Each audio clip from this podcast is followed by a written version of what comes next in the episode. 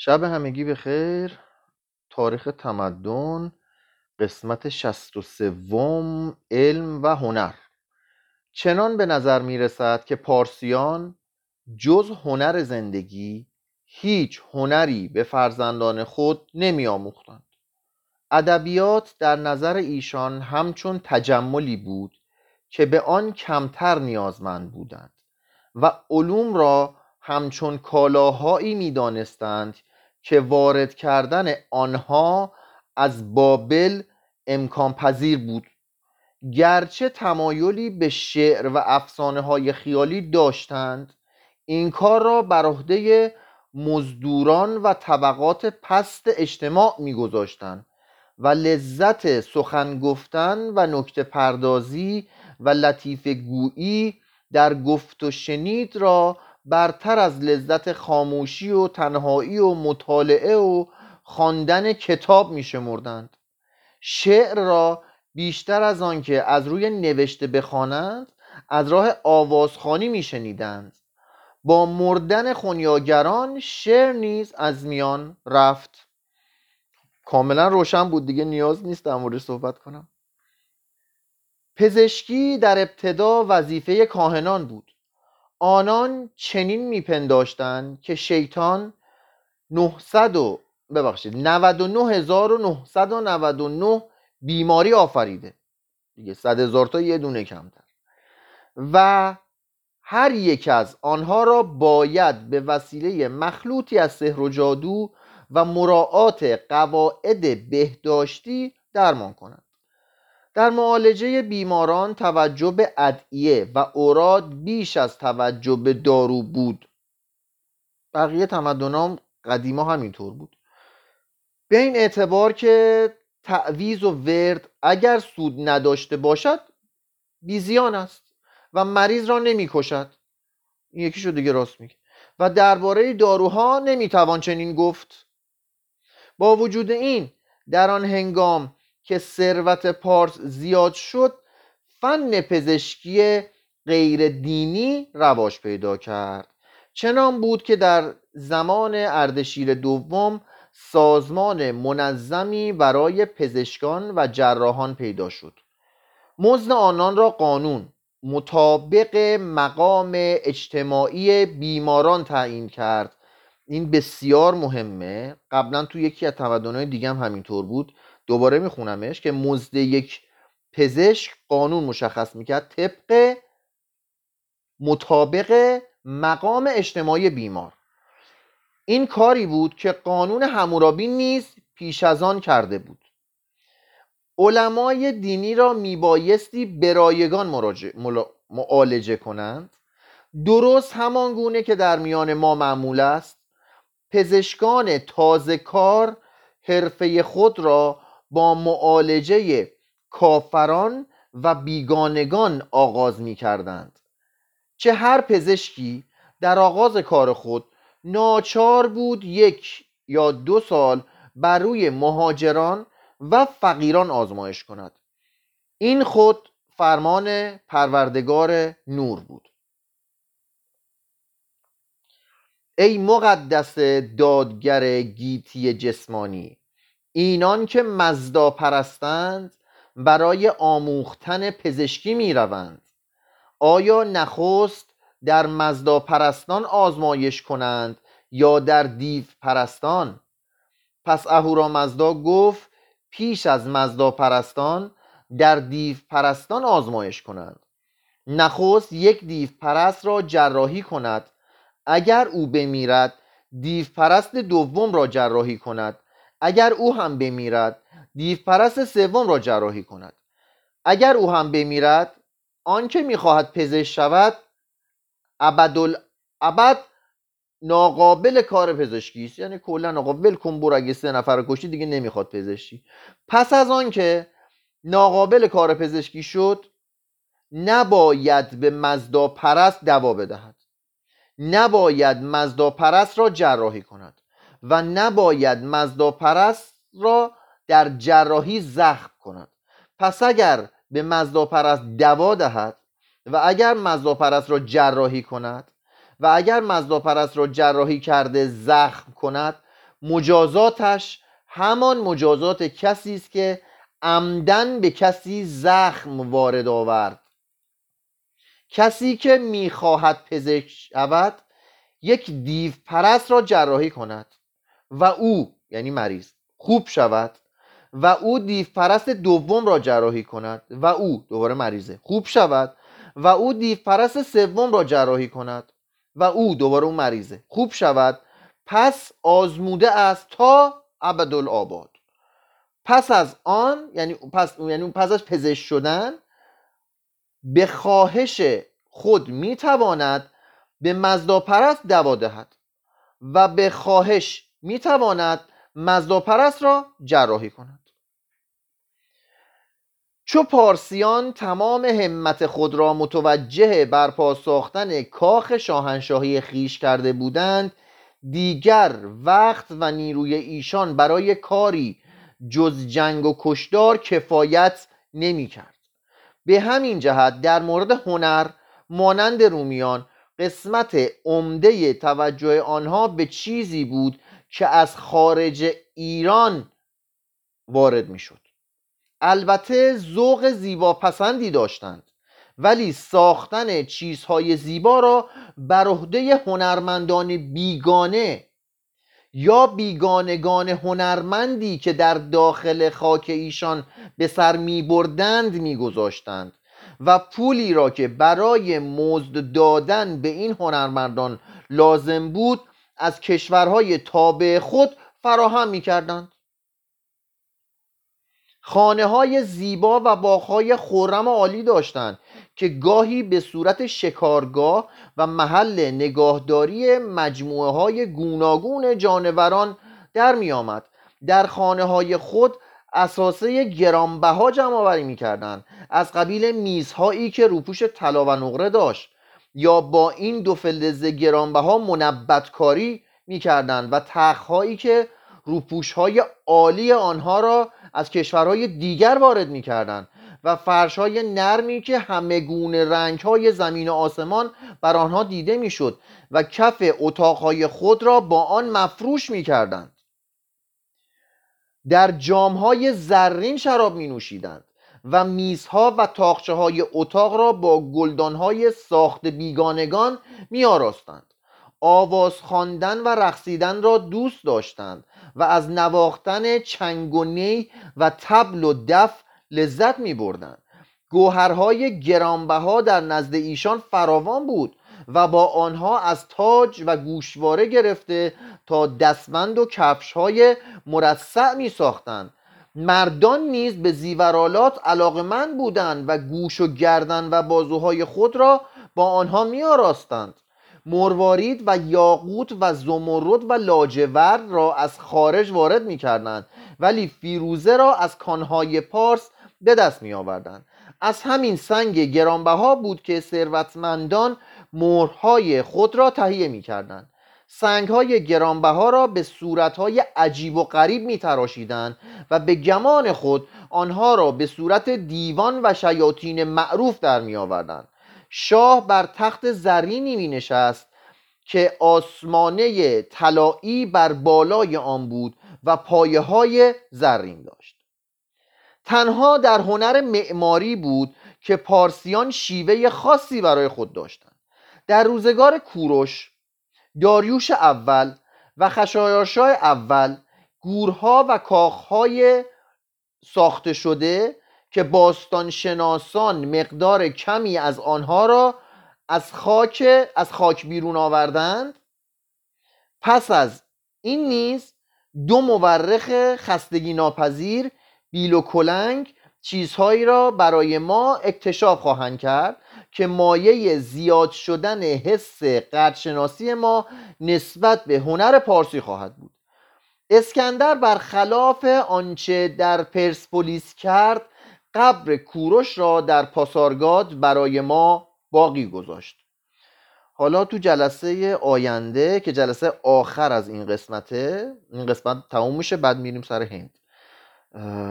در مورد اسکندر و خلاصه انحطاط متاسفانه این دوره توضیح خواهد داد. راه کاروان رو اکنون از کنار صفه برهنه میگذرد که روزگاری کاخ کوروش و پسر دیوانه اش بر آن سر به فلک کشیده بود.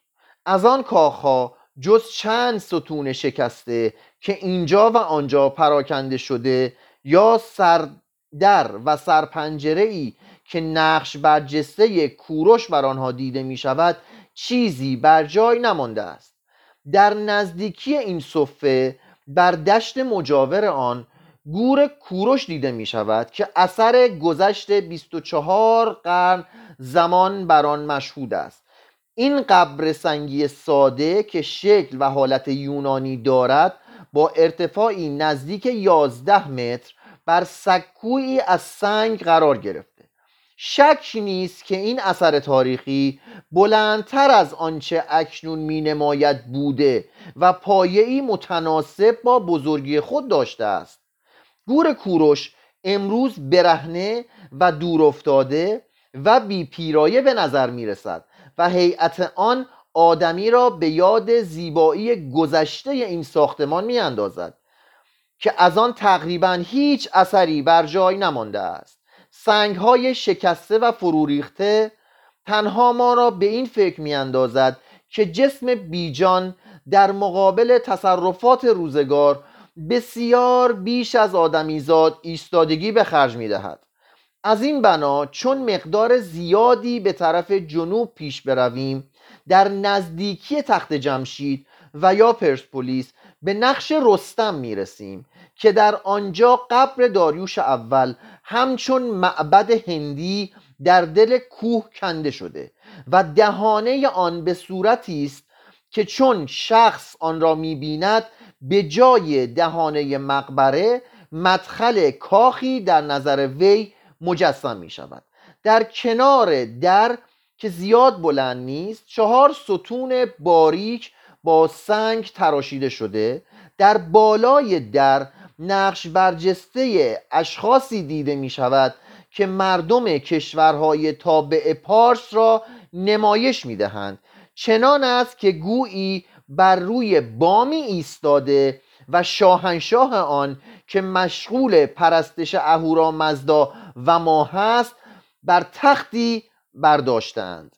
فکری که در ساختن این نقش برجسته به کار رفته و همچنین طریقه اجرای آن از سادگی و ظرافت حکایت می کند یک هیئت اعزامی همکنون زیر نظر دکتر جیمز بریستد. البته همکنون این حدود 100 سال پیش. از طرف دانشگاه شیکاگو در آنجا مشغول کاوش است. این هیئت در ژانویه 1931 خب دیگه کاملا مشخص شد که جریان مال 89 سال پیشه.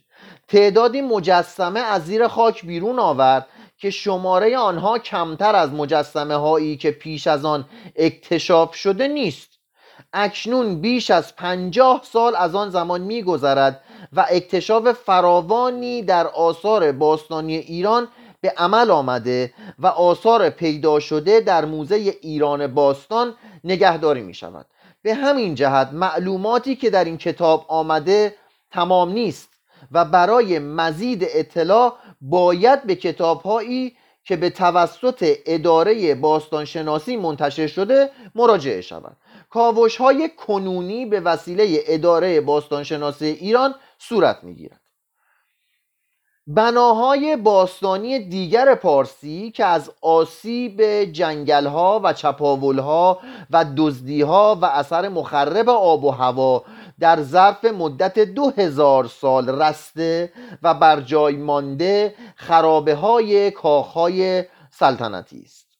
نخستین شاهان پارسی در اکباتان برای خود اقامتگاهی با چوب سنوبر و سرب پوشیده شده از صفحات فلزی ساخته بودند که تا زمان پولوبیوس حوالی 150 قبل از میلاد برپا بود و اکنون هیچ نشانه از آنها بر جای نمانده است. با شکوه ترین آثار ایران باستان که در این اواخر به تدریج از زیر خاک رازدار و ممسک بیرون آمده پلکانهای سنگی و صفه ها و ستونهای تخت جمشید است. در این نقطه داریوش کبیر و شاهانی که پس از وی آمدند کاخهایی بنا نهادند تا بدین وسیله مدتی را که پس از آن نامشان فراموش می‌شد درازتر کنند. پس این دیگر متوجه شدید؟ یعنی این کاخها با اون عظمت و با اون استحکام بنا می شده که مدت بیشتری این آثار بمونه و آیندگان بتونند هر صورت از گذشته خود باخبر بشن. این پلکان های بزرگ و باشکوهی که شخص را از زمین هموار به بالای پشته ای که کاخابران ساخته شده می‌رسند در سراسر تاریخ معماری ایران هیچ نظیری ندارد. به احتمال قوی پارسیان این شکل ساختن پله را از پلکانهای مخصوص برجها یا زیگورات های بین النهرین در مورد زیگورات هم که تو فصول قبل مرتب صحبت شد که بر گرد آن برج ها میگشته اقتباس کرده بودند. ولی پلکانهای تخت جمشید خصوصیاتی دارد که منحصر به خود آن است. به این معنی که به اندازه ای وسیع و بالا رفتن از آنها آسان است که ده سوار می توانند پهلو به پهلو از آنها بالا روند. این پله ها همچون مدخل باشکوهی است که ما را به صفه ای می‌رسند که میان 6 تا 15 متر از سطح زمین بلندتر است. آن صفه در حدود 500 متر طول و 300 متر عرض دارد. و کاخهای شاهی را بر روی آن ساخته بودند. در آنجا که پله ها از دو طرف به یکدیگر می‌رسد دروازه سنگی بزرگی دیده می شود که در دو طرف آن دو مجسمه گاو بالدار با سر آدمی نصب شده و زشترین آثار بازمانده هنر آشوری را نمایش می‌دهد.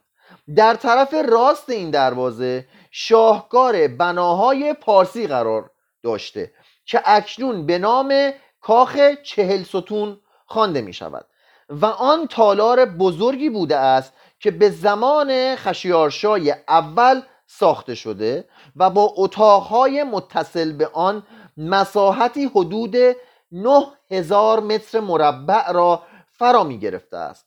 اگر برای وسعت بنا اهمیتی قائل باشیم باید گفت که این کاخ از معبد پهناور کرنک و از هر کلیسای اروپایی جز کلیسای میلان بزرگتر بوده است.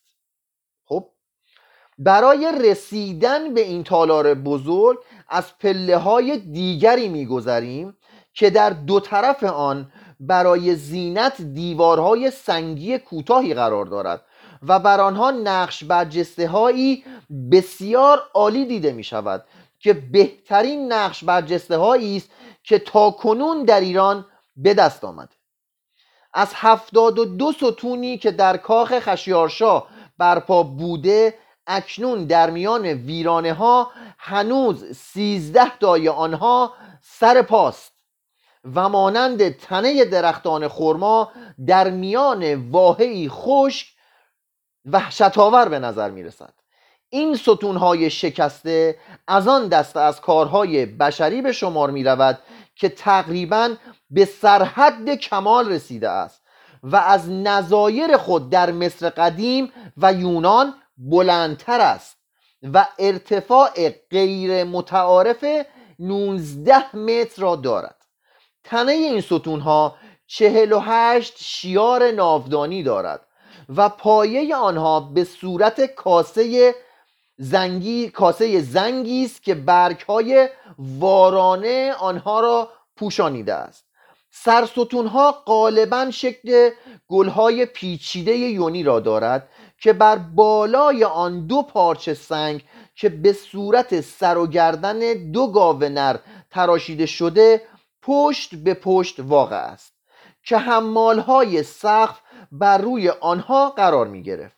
شک نیست که حمال های سقف چوبی بوده است. زیرا این ستون های ظریف و شکننده که از یکدیگر فاصله زیاد دارند هرگز تحمل بار بسیار سنگین تخت سنگ های بزرگ پیشانی را نداشتند. دور درها و پنجره ها را با سنگ سیاه سیغلی ساخته بودند که مانند چوب آبنوس درخشندگی داشت. دیوارها آجری بود ولی با سفالهای لعابدار خوشرنگ درخشان روی آنها را با نقش گلها و جانوران پوشانده بودند. جنس ستونها و مجردی ها و پله ها از سنگ آهکی سفید زیبا یا مرمر کبود سخت است. پشت چهل ستون و در طرف خاور آن تالار صد ستون قرار داشته. از این تالار جز یک ستون و از اره های خارجی که حدود آن را نشان می‌دهد چیزی بر جای نمانده است. شاید این دو کاخ زیباترین بناهایی باشد که در جهان قدیم و جدید به دست آدمیزاد ساخته شده است. دلم می‌خواد اینو یه بار دیگه بخونم. شاید این دو کاخ زیباترین بناهایی باشد که در جهان قدیم و جدید یعنی تا کنون به دست آدمیزاد ساخته شده است. اردشیر اول و اردشیر دوم در شوش کاخهایی ساختند که از آنها جز آثار شالوده چیزی بر جای نیست. بنای آن کاخها با آجر بود. و روی آنها را با زیباترین سفال لعابدار پوشانیده بودند. در ضمن کاوش های شوش نقش دیواری تیراندازان به دست آمده که به احتمال قوی صورت جاودانان یعنی جانداران و پاسبانان خاص شاهنشاه را نمایش می‌دهد.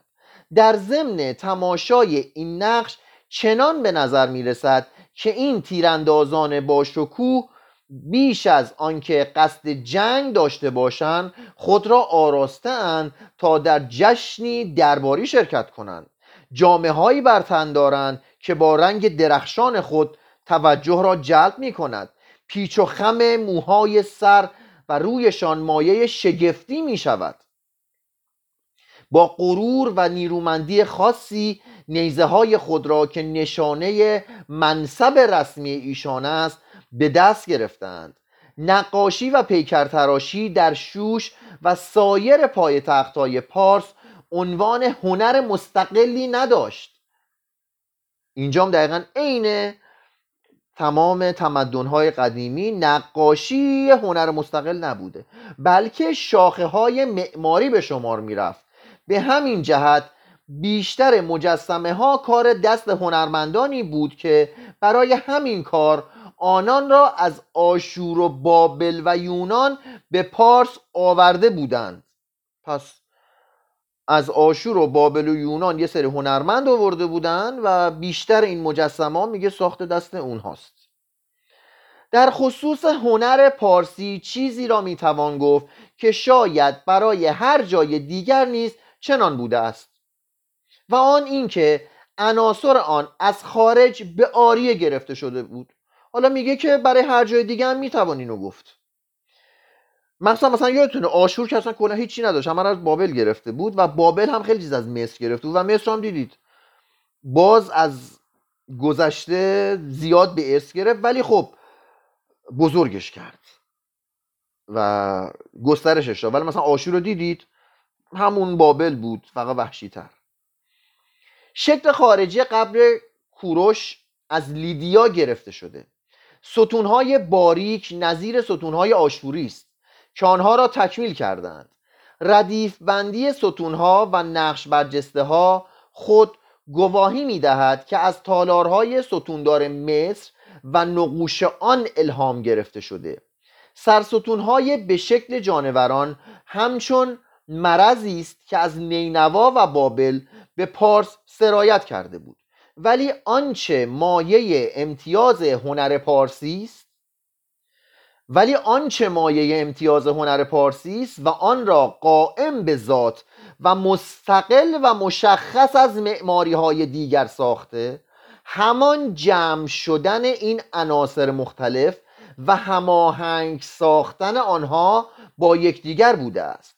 سلیقه اشرافی پارس و ستونهای هولناک و توده های سنگین بین النهرین رقت و لطافتی بخشیده و از ترکیب آنها درخشندگی و رونق و تناسب و هماهنگی تخت جمشید را به وجود آورده است.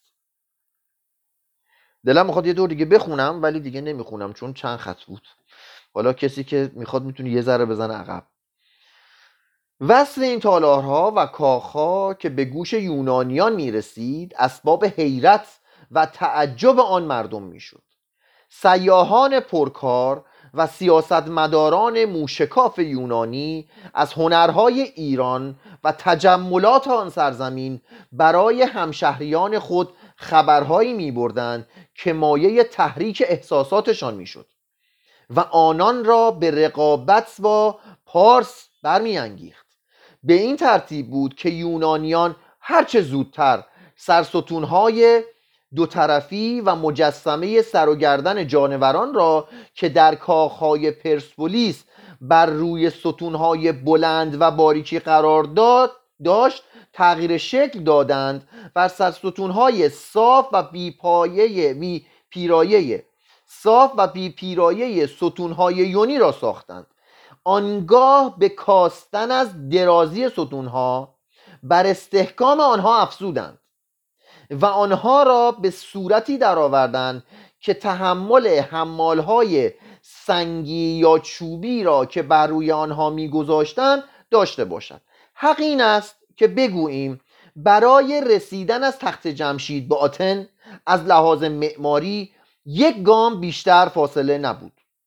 تمام سرزمین های خاور نزدیک که در شرف خواب مرگالود هزار ساله بودند خود را آماده آن می کردند که میراث باستانی خیش را در پای یونان بریزند. جلسه آخر که جلسه آخر پارس میشه فردا شب هست با عنوان انحطاط. و از شب بعد میریم به سراغ هند. شب همتون.